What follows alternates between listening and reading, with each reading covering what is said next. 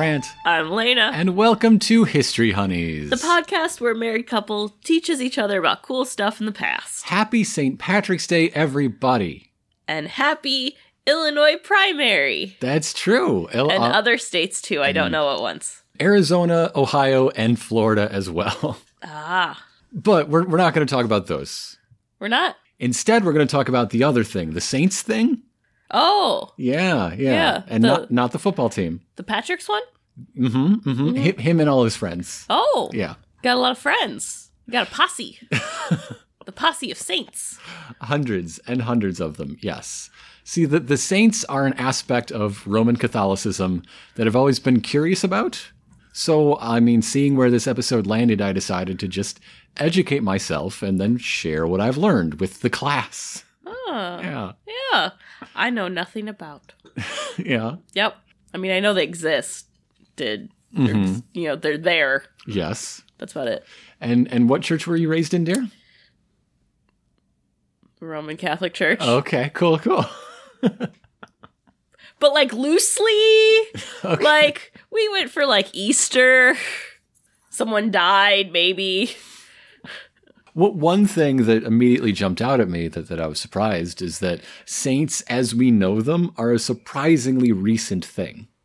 So we're going to be talking exclusively about saints and sainthood in the context of the Roman Catholic Church, though of course saints are present and, and have their own history in uh, the Eastern Orthodox tradition. Several Protestant denominations uh, uh, recognize saints. Uh, there there are many saints in Islam. Lots of religions of the world have their own saint like figures whose title is often translated to saint when we talk about them in English. Okay. But we're just talking about the one case today. Okay. Not, not, I, I'm not trying to, to say they don't exist. I'm acknowledging them. It's just we're not going to be talking about them beyond this disclaimer. Too too many saints. Too many saints. Got to narrow it down. yeah, Yeah. maybe another day. So let's start at the top. What is a saint? Someone who is recognized for doing something saintly. L- like? Didn't St. Patrick like get snakes out of Ireland or something? He is credited with removing all the snakes from Ireland. I don't know if that's actually why he got like his sainthood. I feel like a lot of times it's like, oh, this person like was very religious and they like saw Jesus in their life. Mm-hmm. Like Jesus in a pancake. Now you're a saint. Not like that because it wasn't pancakes then, but like Right. Jesus in a tree. It was it was Johnny Cakes. It was in the olden days. Yeah. Yeah. I could be really wrong and someone's totally offended right now. Yeah, you could be. Uh, but, but in in the Roman Catholic Church, when a figure is named a saint, that that just means a few simple things. First, that they are in heaven. Oh, they've confirmed. They they called him up. Yes. Like, hey, this person went there, right? uh, that they can be invoked in the liturgy. You you can talk about them in your services, Okay. Uh, and that they may be called on as an advocate when people pray to saints. There you go. You, they are eligible to be prayed to. Okay. That's it. That's all it really means. Oh, I thought you were going for like what they have to do to become one. And we'll talk about that now. Okay. The the how that happens, how you get to be a saint is a process called canonization. Okay. So currently, uh, there is a bureaucratic process for the canon for the canonization of new saints. Uh, the bishop with jurisdiction over the person in question gives permission for them to be investigated.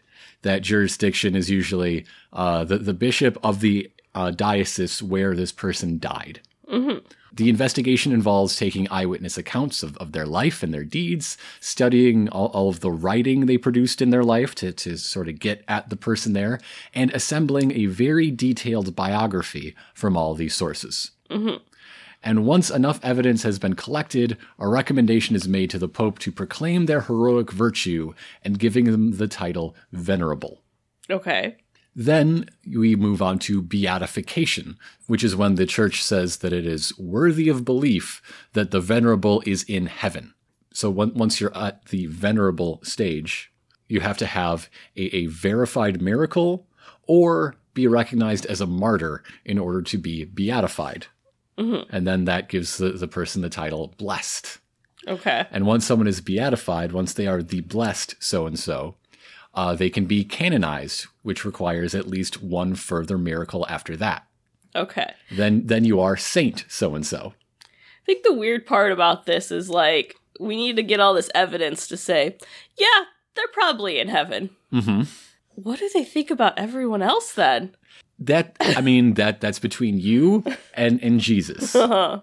All of this evidence is what lets us earthly people say with confidence that they are in heaven, up until the point where the Pope gets involved, where uh, in these matters the Pope is infallible, so you can know with certainty. Okay. Uh, of course, that is the current process, and even then, there are exceptions, which we will be getting to, of course. So let's talk about how we got there with the earliest saints of all Okay. the church martyrs. Being a, Christian in, in the early days of Christianity, you know, in the Roman Empire, was rough. hmm People got executed in a whole wide array of, of gruesome and frankly creative ways. Yeah. I mean, the- Gotta the- keep it interesting. these are the days of Christians being fed to lions, and frankly, that's boring compared to what they did to some of them. Yeah. Uh, so those who did die for their faith or, or choose to die rather than recant their faith were inspirations to the early Christians. Inspirations not not only in the, the strength of their faith, but also the, these are underground persecuted communities. If they didn't give up, that means they didn't snitch. They kept everybody else safe. Underground congregations would gather to share the sacraments where the martyrs were killed or buried, and the days of their martyrdom were recorded and commemorated. The- these are the first, like, feast days, or what would become the feast days of these saints. Yes. So that gave rise to a, a genre of literature uh, that we call martyrologies. Ooh. Uh, the, the literature surrounding these martyrs became a part of church history and sacred tradition. The first surviving Roman martyrology is the Depositio Martyrum, a list of martyrs and their festival days from the year 354, which is at the root of the Roman martyrology, the big list of all recognized martyrs. I like I like that title. Yeah, The big list. that that one's not official. That's all me. It should be. Okay. It should be official. So, in, the 700s, writers started including accounts of the lives of the martyrs in their martyrologies, not not just lists of days. You know it's probably helpful? Yeah, it took them about 400 years. 400 years from the earliest surviving one, not the earliest made one. It's a lot of biographies to write. Mm-hmm. They wanted to have them all done first. And and this new, I guess, subgenre where it was the historical martyrology, mm-hmm. because it includes the histories of their lives. Uh, the first one we know of is from an English monk named uh, Bede or Bede, B E D E. I'm not sure how you say that in uh, 700 or so English. Mm. Uh, he is also considered the popularizer of the AD dating system. He's the reason we have the calendar we have Yeah. he didn't invent it, but again, he popularized it at a time when most dating systems were, you know, in the third year of this ruler, this battle occurred against this other ruler. So if you're following their books, it's in the 16th year because, you know, Yeah. it's not like they were uh, uh, coronated at the same time. Yeah. Yeah. Now we've got one uh, uh, date for everybody, or at least everybody in Christendom, which went on to be very influential. Uh-huh. But of course, I'm sure you're thinking, I, I can name many saints, and they weren't all killed by some Roman governor or other. hmm There are also the confessors of the faith, a, a different sort of stream of sainthood. Okay. Now we're talking about a time when, when Christianity was the dominant faith. Uh, new martyrs were in shorter supply. E- evangelists were going out and, and being struck down by heathens, but I mean, the emperor's a Christian now, so like, meh, it's not that big a deal. That's what happens when you mess with your supply. So, in the fourth century, not long after Emperor Constantine converted to Christianity, members of the faith began venerating people who lived especially pious lives, regardless of how they died. Okay. These were called confessors because their acts confessed their faith in Christ. Ah. Now, talking about old history means old definitions of words that are preserved, like in amber, as they become part of, of church tradition. So, Like we, we get to see in this case and, and a lot of other examples through this episode, the way etymology is like a time machine. Uh huh. So when we say confessor of the faith, we don't mean anything related to snitching. No. No. What do we mean? We, we mean it more like professing, you know, Okay. de- declaring Yeah. a- as an example. In fact, the, the title Confessor of the Faith was originally for those who were persecuted, imprisoned, or tortured for their faith, but not up to the point of death. Okay. Almost martyrs. Yeah. But then it was softened to, you know, people who lead, like I said, especially pious, especially holy lives. Uh, confessors had their tombs honored just as the martyrs before them had, and they filled the same role as inspirational figures and role models in a more peaceful, a more stable church. So local bishops had the power to declare someone a confessor. Uh, sacred tradition said being martyred guaranteed a place in heaven. Uh, the approval of a bishop was needed to be certain someone who died peacefully had achieved the same. Uh, the veneration of these figures uh, was called their cultus, a Latin word that uh, in this use is more closely related to cultivate than the modern idea of a cult. Though it is the root word of both Yeah. the cultus was just the practice of venerating, honoring uh, a saint. It, it didn't mean you are part of, and people would say that, you know, you are part of the cult of Saint, I don't know, Cuthbert. That's a real name. That's a real saint. Okay. Well, it made me laugh though because that's Anne Shirley Cuthbert ah. from Anne of Green Gables. There you go. It's their it's their last name that she's adopted into. It made me laugh.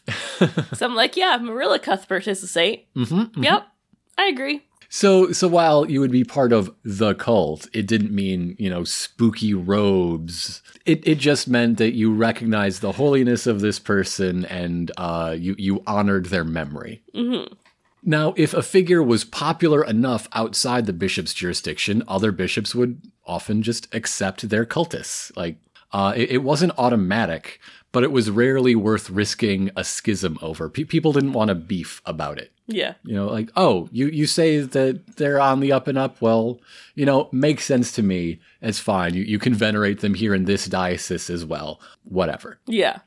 Confessors and martyrs were called holy. Of course, they weren't called holy. They, they used the Latin word, sanctus. Mm. Uh, so that became their title, and eventually the English word saint, which was Ah. then regarded as a noun. You, you weren't the sanctified, whatever, you were just a saint. That's a noun now. Yeah. Mm-hmm. Now, this helps us bring in other figures that were venerated and, and known to be in heaven and also called holy, but weren't necessarily martyrs or confessors of the faith. That's why the contemporary category of saint also includes biblical figures, you know, like the angels, the apostles, the, the Old Testament patriarchs. Mm-hmm. Saint Mary was not tortured and executed by the Roman authorities, but No. she's still a saint Yeah. through this other path. So now that we've got a few different paths to sainthood and a whole lot more saints as the the uh, centuries continue, let's talk about hagiography, books on the lives and the miracles of the saints. Okay. This is a much more general term of which martyrology can be considered a part. Mhm. Uh, it, it was the dominant form of narrative literature in medieval Christendom. Okay. If you were going to read a story about someone, it was very, very probably a hagiography. Now, I say narrative that should not be confused with fiction. The point was to present a true and accurate history, as the tellers saw it, of the lives of the saints. Mhm. Uh, stories are meant to measure the saints against the example of Christ, and then for believers to measure themselves in turn against the life of the saint. Ooh. That's that's a high bar. It is. It is. Yeah. And and but if they can do it, you can do it. They cannot be perfect because they are but human, but they can get as close as a person can be. So there's your role model right there. hmm The the hagiographies that we have are a major source of knowledge on what ancient and medieval life was like, uh, both in the writers' descriptions of their subjects, but also what you know the, the writers and the editors revealed about their own times through their work. hmm Now, there are often large gaps between the life of a saint and their earliest hagiographies, which suggest that they were shaped in an oral tradition before someone was moved to actually write them down. Yeah. And that can be the source of a few things that we see studying the, these books, uh, like conflations of figures, different saints with the same name, uh, trading stories between them, uh, or recurring archetypes and situations, uh, and new stories being added by later writers without clear sources behind these additions. Yeah. So let's take the man of the day as an example. Let, us talk about some hagiographies of St. Patrick. Okay. He was a historical figure of the 5th century. Two of his writings remain to this day, one of which was an autobiography. Mm-hmm. So we, we know a certain amount about the life of St. Patrick. Now, his oldest surviving hagiographies are both from the 7th century, both likely to be based on the same lost 6th century source. Mm-hmm. Both are argued to have been propaganda advocating the power of the church that Patrick had founded in Armagh uh, over other congregations and also the secular powers of the day in 7th century Ireland. There, there are also people who argue they were uh, propaganda for a further advancement of conversion through supersession, the, the process by which non Christians are shown that Christians can do what their gods do, what their traditions do, even better. So uh, these hagiographies, from this perspective, present uh, uh, Patrick as like the Druids, but better. The, the super Druid that shows the, the truth of the message of Christ. Ah. Now, in his own writing, Patrick claimed to have raised the dead. There is a 12th century hagiography that claims he raised 33 people from the dead. That, oh wow. We, we see how these things over the centuries uh, grow and develop. Yeah. Uh, the first writing about him banishing the snakes from Ireland was from the 13th century. Uh, Saint Columba, a, a second patron saint of Ireland, there are three, uh, was said to have done so around the turn of the 8th century. There, there is a chance that uh, the Patrick cultists snatched up uh, this bit from, you know, the veneration of Saint Columba Yeah. and added it to his story. So it's all a lie. Well, there are pre Christian legends about why there are no snakes in Ireland dating back to the third century. And the fossil record and herpetologists have their own theories to be sure. Yeah. Yeah. But when, when you think about saints, especially as a non Catholic thinking about Catholic saints, mm-hmm. I think what comes to mind for a lot of people is patronage, the patron saints. Patron saint of lost causes, the patron saint of animals. or the three patron saints of Ireland, like I just mentioned. Yeah. The roots go all the way back. Let, let's wind the clock again to those Roman days of persecution, the first centuries of, of Christianity. Now, congregations, like I said, would gather at a place significant to a martyr, usually the place of their burial. So once permanent churches could be built, once peace was brought to the church, as, as uh, Catholics like to say about uh, uh, Emperor Constantine, the congregation stayed in the same place. They, they would just build their church on a martyr's grave and dedicate the building to their name. Mm-hmm. So the martyr became patron of the parish, pa- patron in the sense of namesake. Mm-hmm. And they would also be an advocate for the people who gathered there. Yeah. Uh, many churches named for saints, especially old ones, are placed where they died. Like let's let's take the biggest example, St. Peter's Basilica, mm-hmm. Right there in the, the Vatican complex, is built on the grounds of what was once a Roman circus, where many Christians were, were persecuted and killed. And the altar of St. Peter's Basilica is in the exact place as St. Peter's execution. Mm. So, as the church grew and spread, church buildings would carry the tradition in new ways. Some were named for their founders once they had become saints.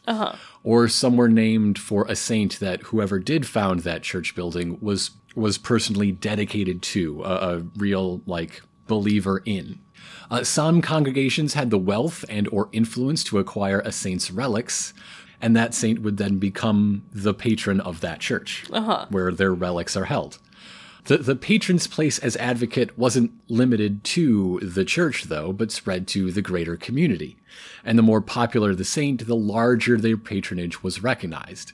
So, as populations moved across the world, uh, they took their saints with them. And that is how Patrick went from one of the patron saints of Ireland to the patron saint of the Irish, particularly Irish Americans. Yes. Yeah. Another way this worked is, you know, from their earliest veneration, of course, saints were tied to days of the calendar, the, the days of their martyrdom in, in many cases, right? Yeah. So Spanish colonists would name places for the saint honored on the day that they found the thing they were naming. Yeah. For example, the San Antonio River was named by the Spanish because they found it. Uh, well, found it. Uh, they, Found it loosely. yeah, on the feast day of Saint Anthony. Yeah. So that is why the river is named San An- the San Antonio River. The city of San Antonio took its name from the river it's on. There you go. Mm-hmm. It, it all goes back to the the feast of Saint Anthony. But of course, saints had, had fuller lives than just th- than just dying on a certain day in a certain place, Yeah. as of course the hagiography literature will show. So they became associated with other things. By the Middle Ages, there was a whole ecosystem of saints being invoked by believers, each for their own sphere of special influence, that was tied to something about their lives, not just their deaths. So, Saint Joseph, we have a named carpenter in the Bible, patron saint of carpenters. Makes perfect sense. Yep. Uh, what if he really hated carpentry? Well, he should have found a different job. Uh, a saint that was afflicted with a disease in life could be trusted as an advocate for for other sufferers. Or if a saint's attributed miracles involved curing a certain disease, they would be the patron saint of uh, against that disease. yeah.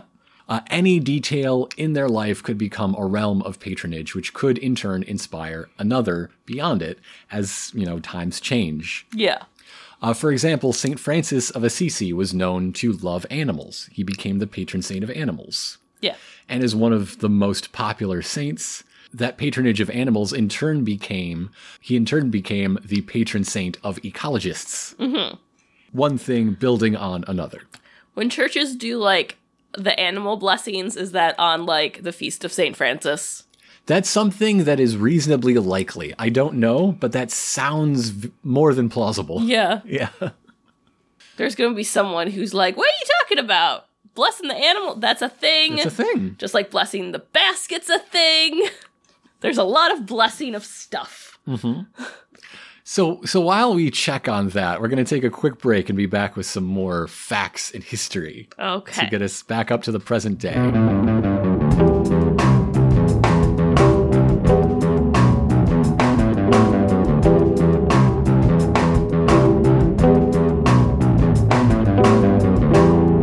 Welcome back, everybody. Hello. Yes, indeed. The, the Catholic blessing of pets is scheduled on, or at least near, October 4th, the feast day of St. Francis. Yes. Good job. I knew something. So we've got saints of all kinds now, but they're all local. The saints of each diocese are their own. Yes. This begins to change with Saint Ulrich of Augsburg. Yeah. Saint Ulrich was himself a bishop for nearly 50 years and known for his high moral standards. Mm-hmm. He, he was a reformer, you know. He passed away during Mass shortly after receiving the news of his forgiveness for nepotism, having gotten his nephew installed as his successor as bishop. Uh-huh. Uh, the Holy Roman Emperor Otto III petitioned Pope John XV to canonize him in the year 993, only 20 years after his death. Uh, it, it worked, for one, which is why he is Saint Ulrich. And for the curious, Saint Ulrich is the patron saint of happy deaths, pregnant women, and against rodents. Why?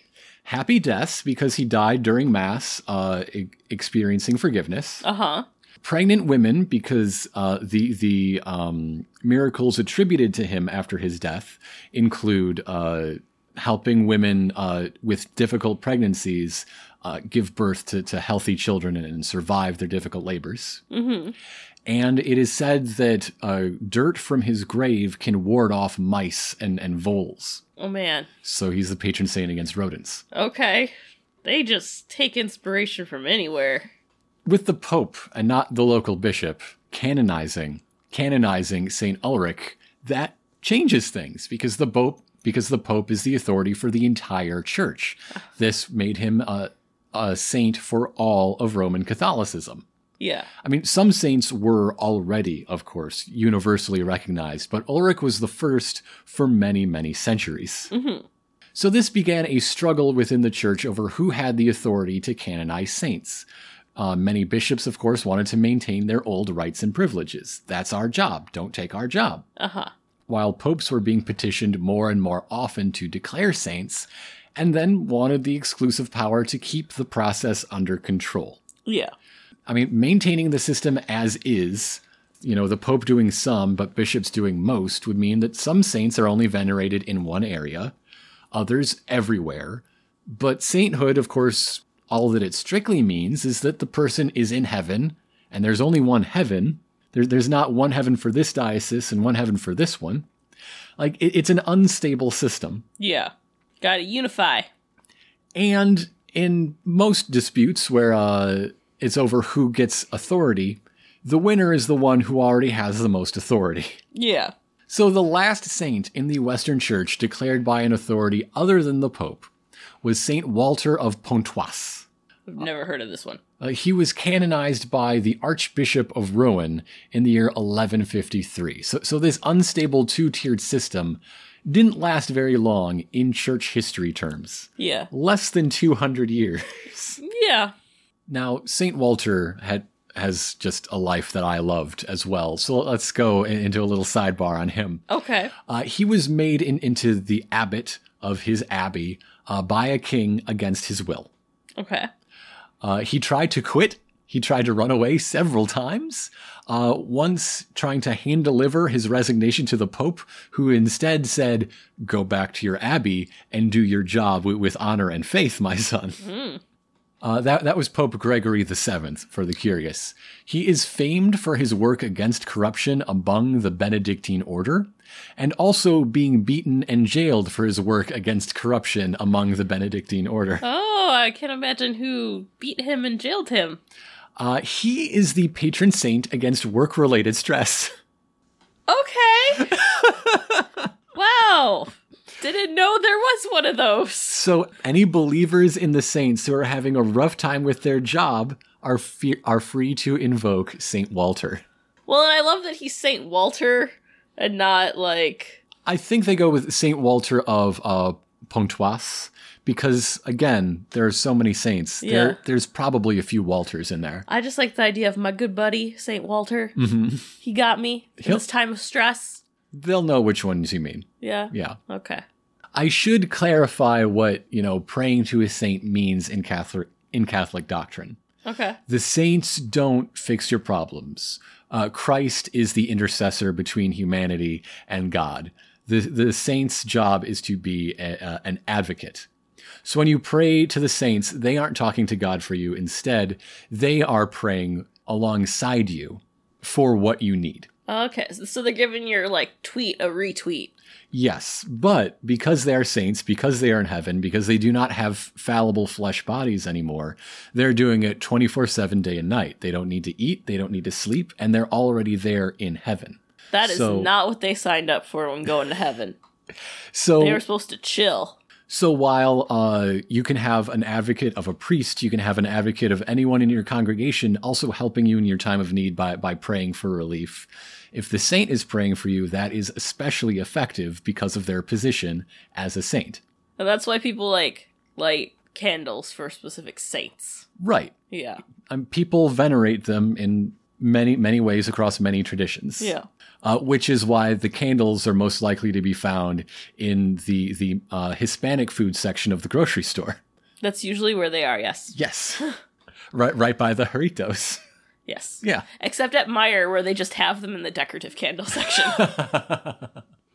While Saint Walter was the last to be uh, uh, canonized by a regular bishop or archbishop, as opposed to the Bishop of Rome, His Holiness the Pope, It still wasn't official official until Pope Alexander III made a decree in 1170 that said that no saint could be venerated without his authority, without the authority of the greater church. Uh-huh. No matter how many miracles were wrought through that saint. And that decree was part of his like argument against canonizing a man killed in a drunken fight from becoming a saint Ah. This this is disqualifying. You you cannot do such a thing, and if you do such a thing, you're wrong. We will overrule you because you can't do it without our authority. and our authority says nobody killed in a drunken fight gets to be a saint. Okay.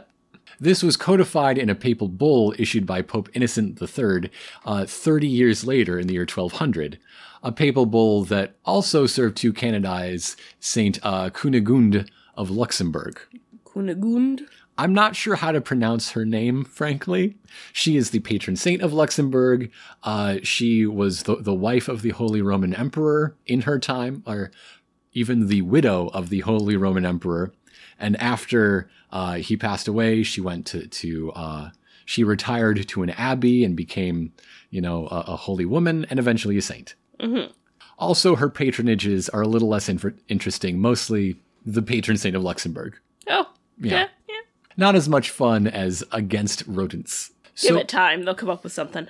so bishops continue to practice beatification, not not quite canonization, not quite sainthood, but still recognizing they, they are worthy of a degree of veneration. Mm-hmm. Up until Pope Urban VII reserved that for the papacy as well. Yeah. So that brings us closer to our current form of saintly bureaucracy. Uh-huh.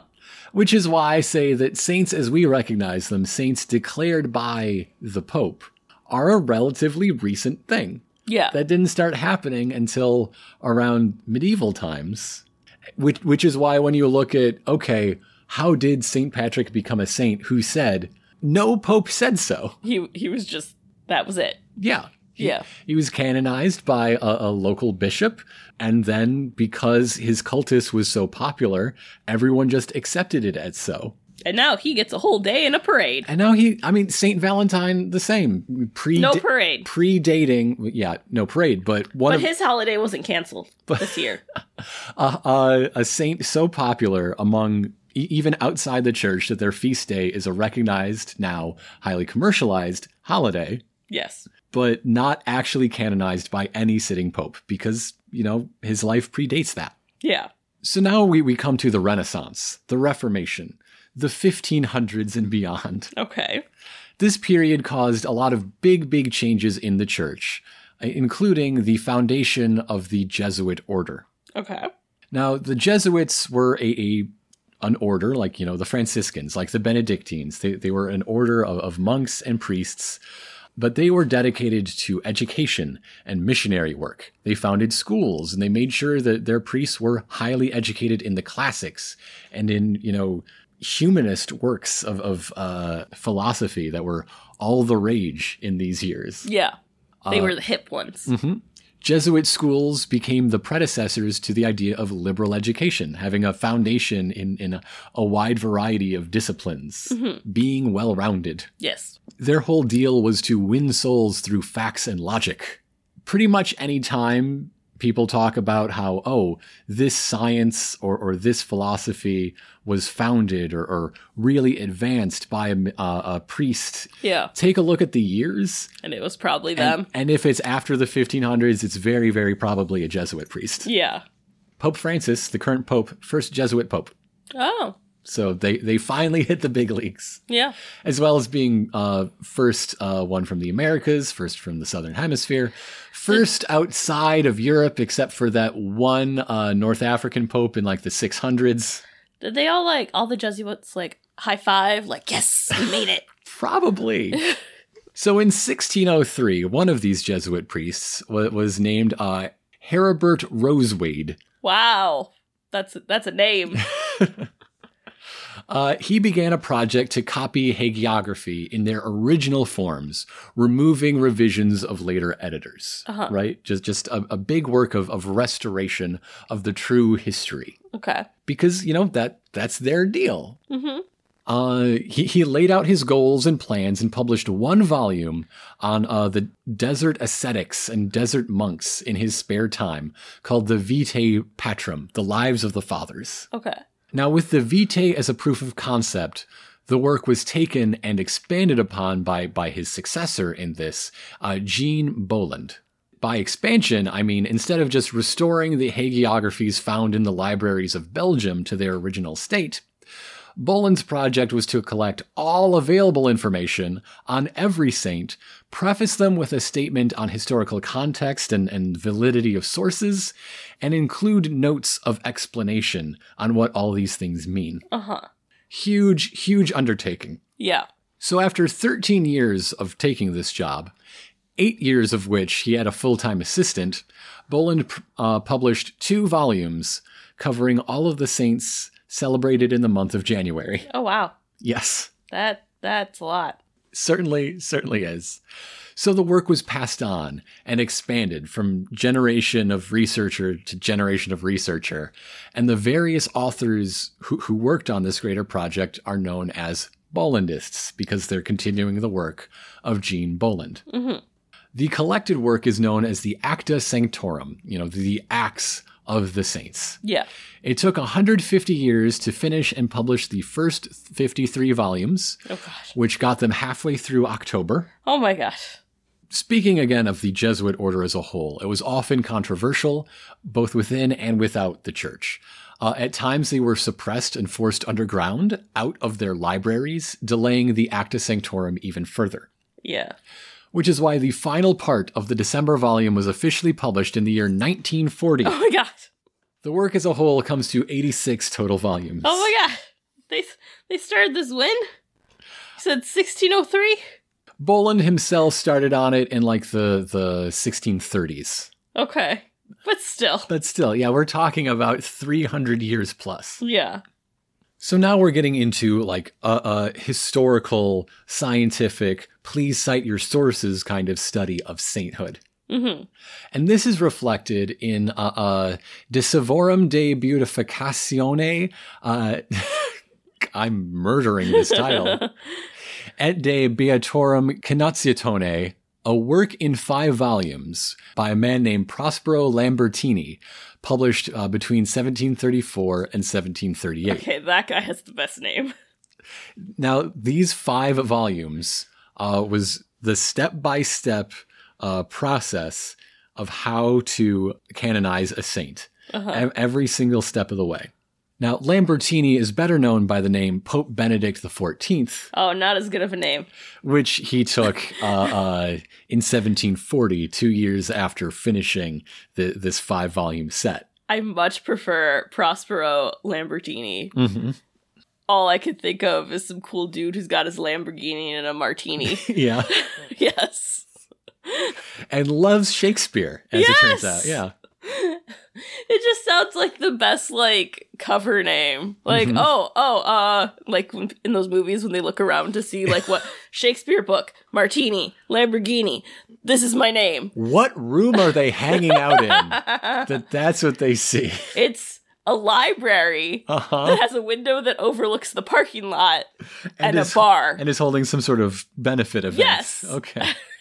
It, Seriously. it must be a pretty pricey uh, uh, benefit if people are driving their Lamborghinis here. Duh. It writes itself, frankly. Yeah. So the process, as laid out in 1734, uh, is just a simple 20 step process. Simple. It's so simple, it only takes five volumes and four years to write out these 20 steps. This process of investigation and hearings and committees and debates for a person to go from, hey, they were pretty cool to, yes, they are a saint. Uh-huh. Each step required a meeting of church officials with its own set of restrictions and rules of procedure. Mhm. Very, very Robert's Rules of Order. Ain't got nothing on this sort of ceremonial law. Yeah. Uh, canonization was relatively easy uh, once you got venerated, once you got beatified. It only required two proven miracles by someone who was already venerated. Only. The hard part was getting beatified. Yeah. At that point, after that, you just need two real deal, uh, unquestionable miracles. hmm Now, this process involved a position known as the promoter of the faith, who is more commonly known as the devil's advocate. Ah. Their job is to argue against the candidate for sainthood, uh, to present any conflicting evidence, to try to demonstrate that miracles were, were fraudulent or, or some manner of hoax, uh, to try to show a lack of the heroic virtue that someone must uh, uh, have demonstrated in their lives to be a confessor of the faith. hmm Now, this speaks to the value of skepticism. If any untrustworthy figure is granted sainthood, it can be very dangerous.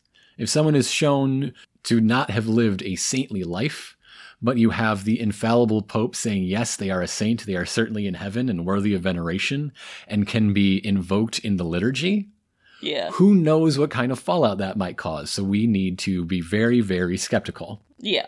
and go through this multi year, five volume process, which includes someone whose job is to make this process really hard. Yeah. Now, the opposing side, the, the pro sainthood advocate, uh, was the promoter of the cause. That, that's their title. Mm-hmm. Now, one of the steps was to make sure that there was no veneration of the candidate before they were beatified, which would be improper. Oh. Unless, of course, the candidate prefigured the formal process, in which case an uninterrupted cultus recognizing them as, as a worker of miracles would in fact be cause for canonization. Okay. Uh, in fact, someone we've mentioned on the show before, uh, Hildegard of Bingen, was canonized by this process in the year 2012. Mm-hmm. Uh, Hildegard of Bingen, the, the creator of the uh, uh, morality play Yeah. and a composer of medieval music. Yes. So the current process that we use now was laid out in uh, 1983 by Pope John Paul II. Mhm. It is very, very similar to the the post Renaissance process we, we just spoke about, but very streamlined. The the revision was to to keep all the facts, but lose all the ceremonial bureaucracy. Okay. We we don't need to have so much pomp and circumstance. We just need to know the life, the miracles, the the virtue. Mm-hmm.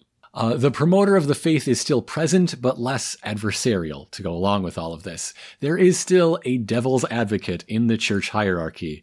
If you want to get real, like red string on a cork board, uh, like that, that's not what it means. But if you want to go off about it, there technically is one. Have fun Yeah. like I promised at the beginning, that that brings us all the way to, to how we talked about saints, what they mean, and how they are uh, declared. Mm-hmm. So, dear, what have you learned? All of it. All of it. All of this. Mhm. Yep. When I when I say we were loosely Roman Catholic, it was very loose. Mhm. I knew saints existed. Mhm. I knew there was a process because of Miracles, the TV show. Got to investigate these miracles. How how uh how many books is it now? Oh. Because they can like print it on a computer, it's a lot easier to get the font small. Mhm, mhm. I mean, it, it Only one volume. the the 68 was measuring in like folio volumes because you gotta like this started as a, a post printing press, but but certainly pre modern printing work. Okay. What are we condensed down to now? I A don't book? know Be- because books aren't a standard length. It's not really a useful measurement. You could put it all in one book if you tried. Okay. You could say that about literally anything, though. Whole lot. Slightly too big for your purse. Mm, whole lot. Way, way. If you throw so it, many. it will hit someone's head. Way, way too many of of that size book. Okay. Something I learned in this is, uh, again, c- coming from a, a non Catholic Christian background, the idea of saints as intercessors is very, very strange because we don't even use our, our clergy as, as advocates. We just go straight to Jesus. That, Mhm. that's the, the whole Protestant thing, the, the Methodist thing. Yeah. And so the idea of saints is like uh, is also seen in like anti-Catholic propaganda as a form of idolatry. It, it is used uh, to to attack the the Roman Catholic Church. hmm And so to to learn how in their doctrine the, the difference, like saints are just people who have your back and you know they're they're there. Hmm and th- that was interesting to me.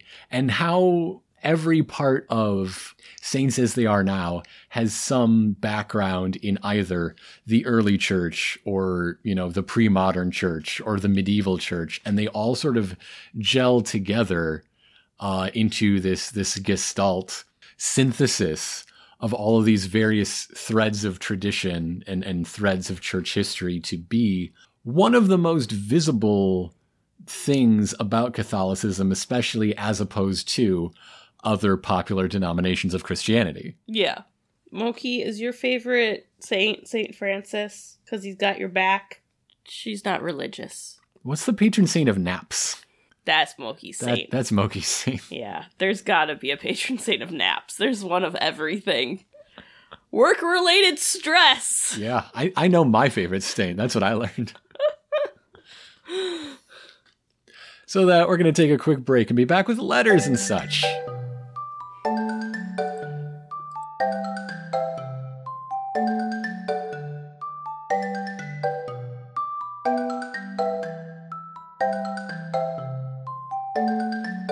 Welcome back, everybody. Hello. And like I mentioned, we have some letters to read. Yes. Our first letter comes in from Peter. Welcome back, Peter. No. And one thing Peter cannot live without is eyeglasses.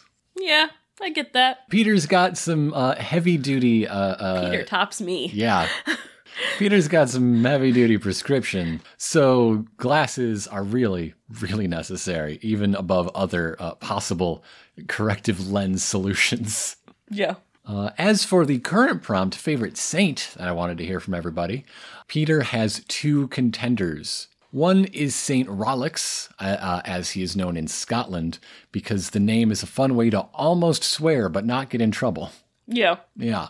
And the other is Saint Guinefort, a French uh, uh, colloquial saint who is not officially canonized, uh, though there is a regular cultus around Guinefort. One day, Guinefort struck at a viper and wrestled it away to save the life of a child, uh, spilling blood and causing a ruckus in order to save the life of a child. Then, when the child's father came by, saw all the blood, just slew Guinefort on the spot without without a single moment's pause for explanation. Uh, later, he realized his error, buried Guinefort near the well, and and a grove grew there. Now, this is the sort of story that you would expect to, to lead to, you know, a, a popular saint of the day. However, the church never approved of the veneration of Guinefort because Guinefort is a dog. Oh. This is not the first time someone has uh, shared this story with us.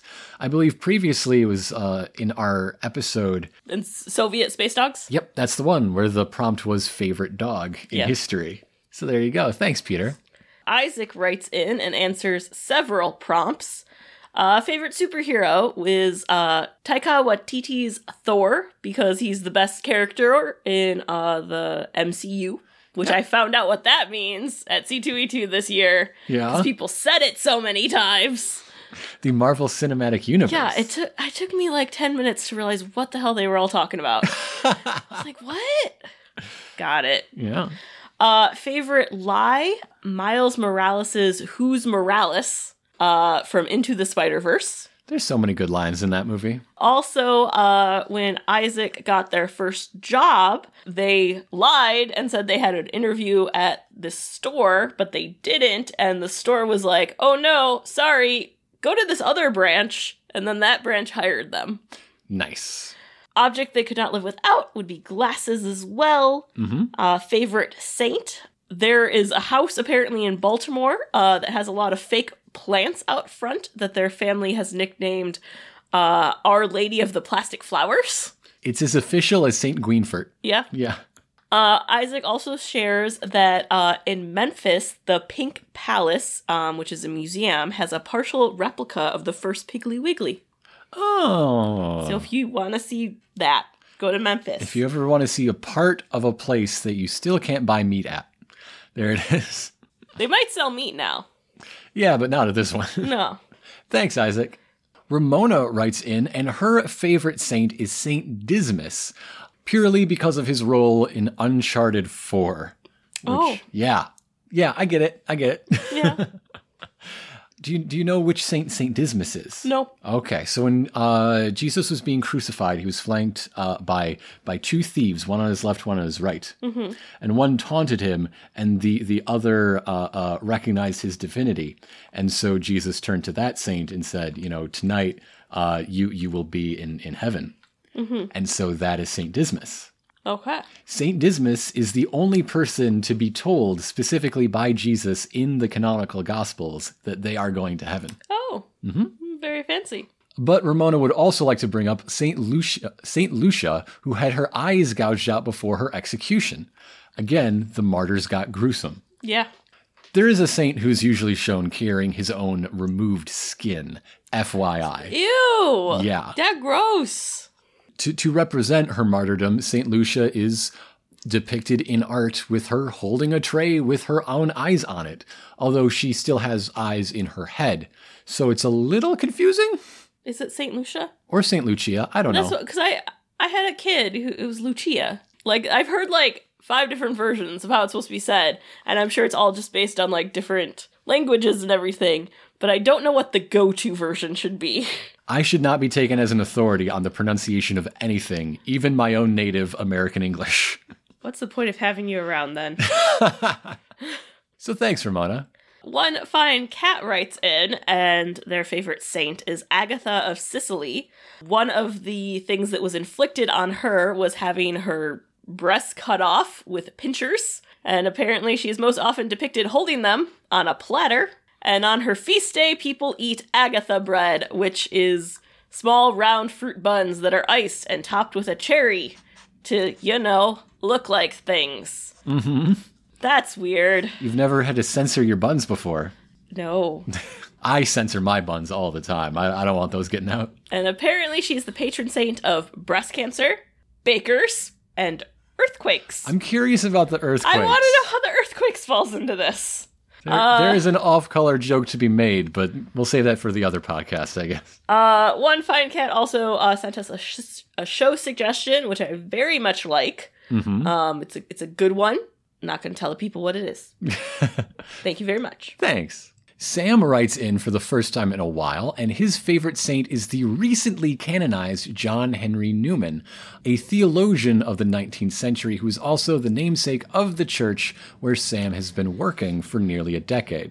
A, less recent uh, uh, prompt is the last book you read, and Sam's been doing most of his reading through audiobooks and, and wants to talk about Why We Sleep by Matthew Walker, uh, also the Tim Tebow CFL Chronicles, uh, which is not a book, but it is a, a book length thing, a what if comedy about Tim Tebow joining the Canadian Football League and destroying the sport uh, from the foundations up. Uh, something Sam couldn't live without sunglasses related to uh, the, the last two to write in on that point uh, because of a sunlight sensitivity.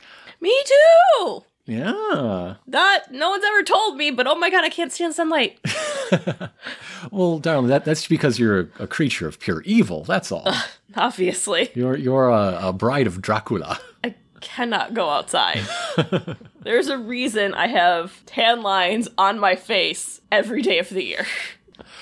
But a, a non-prompt thing Sam wants to bring up is, is how nice it was to hear about the backstory behind Little Women.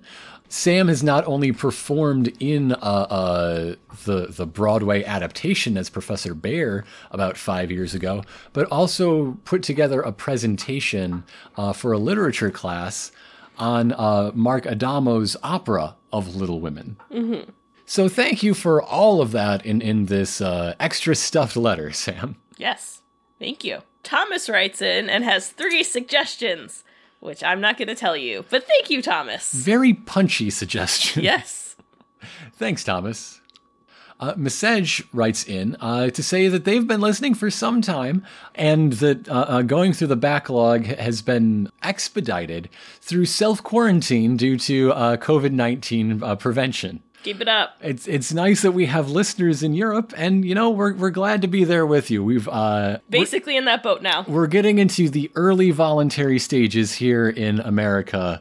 Hopefully, oh gosh, fingers crossed, it, it doesn't get uh, as severe as it's been getting in other places. However, the places it's been getting are the places that have started with relatively lax voluntary stuff at this point. So I don't know how much faith I'd put in that. Yeah. Yeah. It's St. Patrick's Day weekend in the United States. So we're locked up at home while uh, we're, we're seeing the news take pictures of a whole lot of people not doing that. Yeah. Yeah. It's not looking great. But uh, for their most favorite saint, they nominate Oscar Romero, who is also recently canonized uh, a mere two years ago.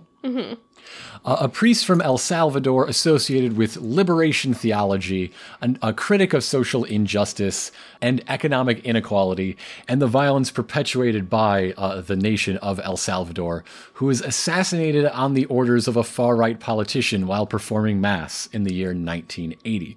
Now that that's an episode right there, frankly. Yep. Uh, thanks for writing, and and thank uh, thank you for your best wishes, and thank everybody for uh, uh, sharing your letters with us this week. Yes. Uh, if you'd like to join these fine people, uh, you can also send us letters at historyhoneyspodcast at gmail.com, or you can follow us on social media Twitter, Instagram. We say Facebook, but not really, at History Honeys. I, it's true we don't post anything there, but neither do y'all. So like we're playing chicken here. Who's gonna be the first to do something on the Facebook page? And I like to keep the Instagram surprising. You never know what I'm going to. You never to. know what's gonna happen there. Uh, but that's right. Uh, we are we, we do love to hear from you how however you choose, all the same. Yes. Darling, do you do you have a prompt for the people? Do I have a prompt for for the or no, next do episode? I have a prompt? Because you Do just you have a prompt? episodes. That's the question I'm more well, curious you're about. not leading this on, so I'm like trying to keep things going because your foot's falling asleep Yes. and you're not talking. I'm- so, uh, I'm tingly. That's what I was like. Uh, so if you uh would like to send us a letter, you could definitely like tell us your show suggestions, comments, your day, Corrections. corrections, animal pictures, or you can answer a prompt. Our prompt for the next episode is: What is your favorite old movie? How old? Real old? Like Edison still making pictures? Old movie? Let's go pre seventies. Okay. How about that? Still a wide amount to choose from. yeah. that sounds like fun. I'm excited to hear about all of those. See, we, we already talked about the socials, so we can skip straight to begging for reviews. Review us. Validate us. Don't leave bad ones.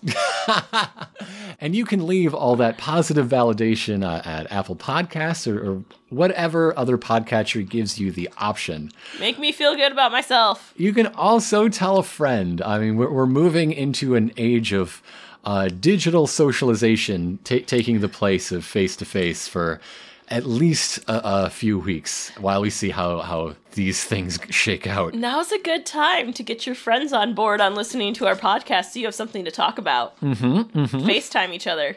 Listening parties, remote listening parties. Exactly. You know what everyone should do on uh, Tuesday? In addition to vote, mm-hmm. everyone should tune into the Dropkick Murphys live stream of their concert Yes. all at the same time. I am It'd be actually kind of hilarious. I am really excited and really like heartened, I guess, by the move of, of a lot of these performing arts groups to do empty shows but live stream for free. Yes. Okay, how many people got to see the Dropkick Murphys on uh, St. Patrick's Day last year? One theater's worth of people. Yep. Now, whole world. Yep. Uh, the Metropolitan Opera doing free opera streams Yes. for, for their performances. Other things I've, uh, th- I mean, there's the whole smaller- world with free Yeah. internet access. Yes. To be fair, but that's a whole lot more than one opera house can hold. I will say I was reading something that was released by um, our alderman that um, apparently Xfinity is opening up their Wi-Fi to non-customers. Hey. So you don't have to be a customer; you just have to like go on their website, and if you need internet, you can like lock into their Wi-Fi if Wi-Fi is available within your community. So that's kind of cool. That's pretty cool. It's like for the next 60 days, I think. Mm-hmm. So, random thing with the internet. If you're looking for other things, I guess, to like do, uh, I just saw that like Ken Burns' baseball series is going to be f- available for free in the whole on PBS.com. Mm-hmm. Some local theaters are actually streaming their productions too, Fantastic. which is cool. When I was planning this episode, I didn't see coming what this week would be. no one did. So that's why it's not exactly related. Well- and also doing something exactly related might be anxiety inducing all the same. Mm-hmm. Uh, but I will take this post episode uh, uh, moment to to just say that e- even though it is best practice to not be near one another, there are still ways to care for one another. There are still ways to support one another at a metaphorical arm's length and a literal more than that. Yes. I'm, I'm definitely encouraged by the, the way that this crisis is inspiring people to come together, to support the least of us, to recognize the uh, uh, fragility of people in the gig economy, in the service sector, people who do not have reliable housing or food. Uh, to, to see how this crisis is disproportionately affecting them, even before the, the chance of infection is. Mm-hmm. I, I, would encourage everyone who has a, a, a little bit of comfort to give, uh, in whatever way that is, to please, please do so. Yeah. So thanks for listening to our Goof 'em Up show ab- about uh, St. Patrick and all of his friends. Yeah. Uh, so uh, we'll see you in two weeks, and heck, we might get bored enough to throw up something else in the meantime. It depends on how much I actually have to work remotely. we'll see what happens when we get there. Yep. With that, I'm Grant. I'm Lena. And history's better with, with your, your honey. honey.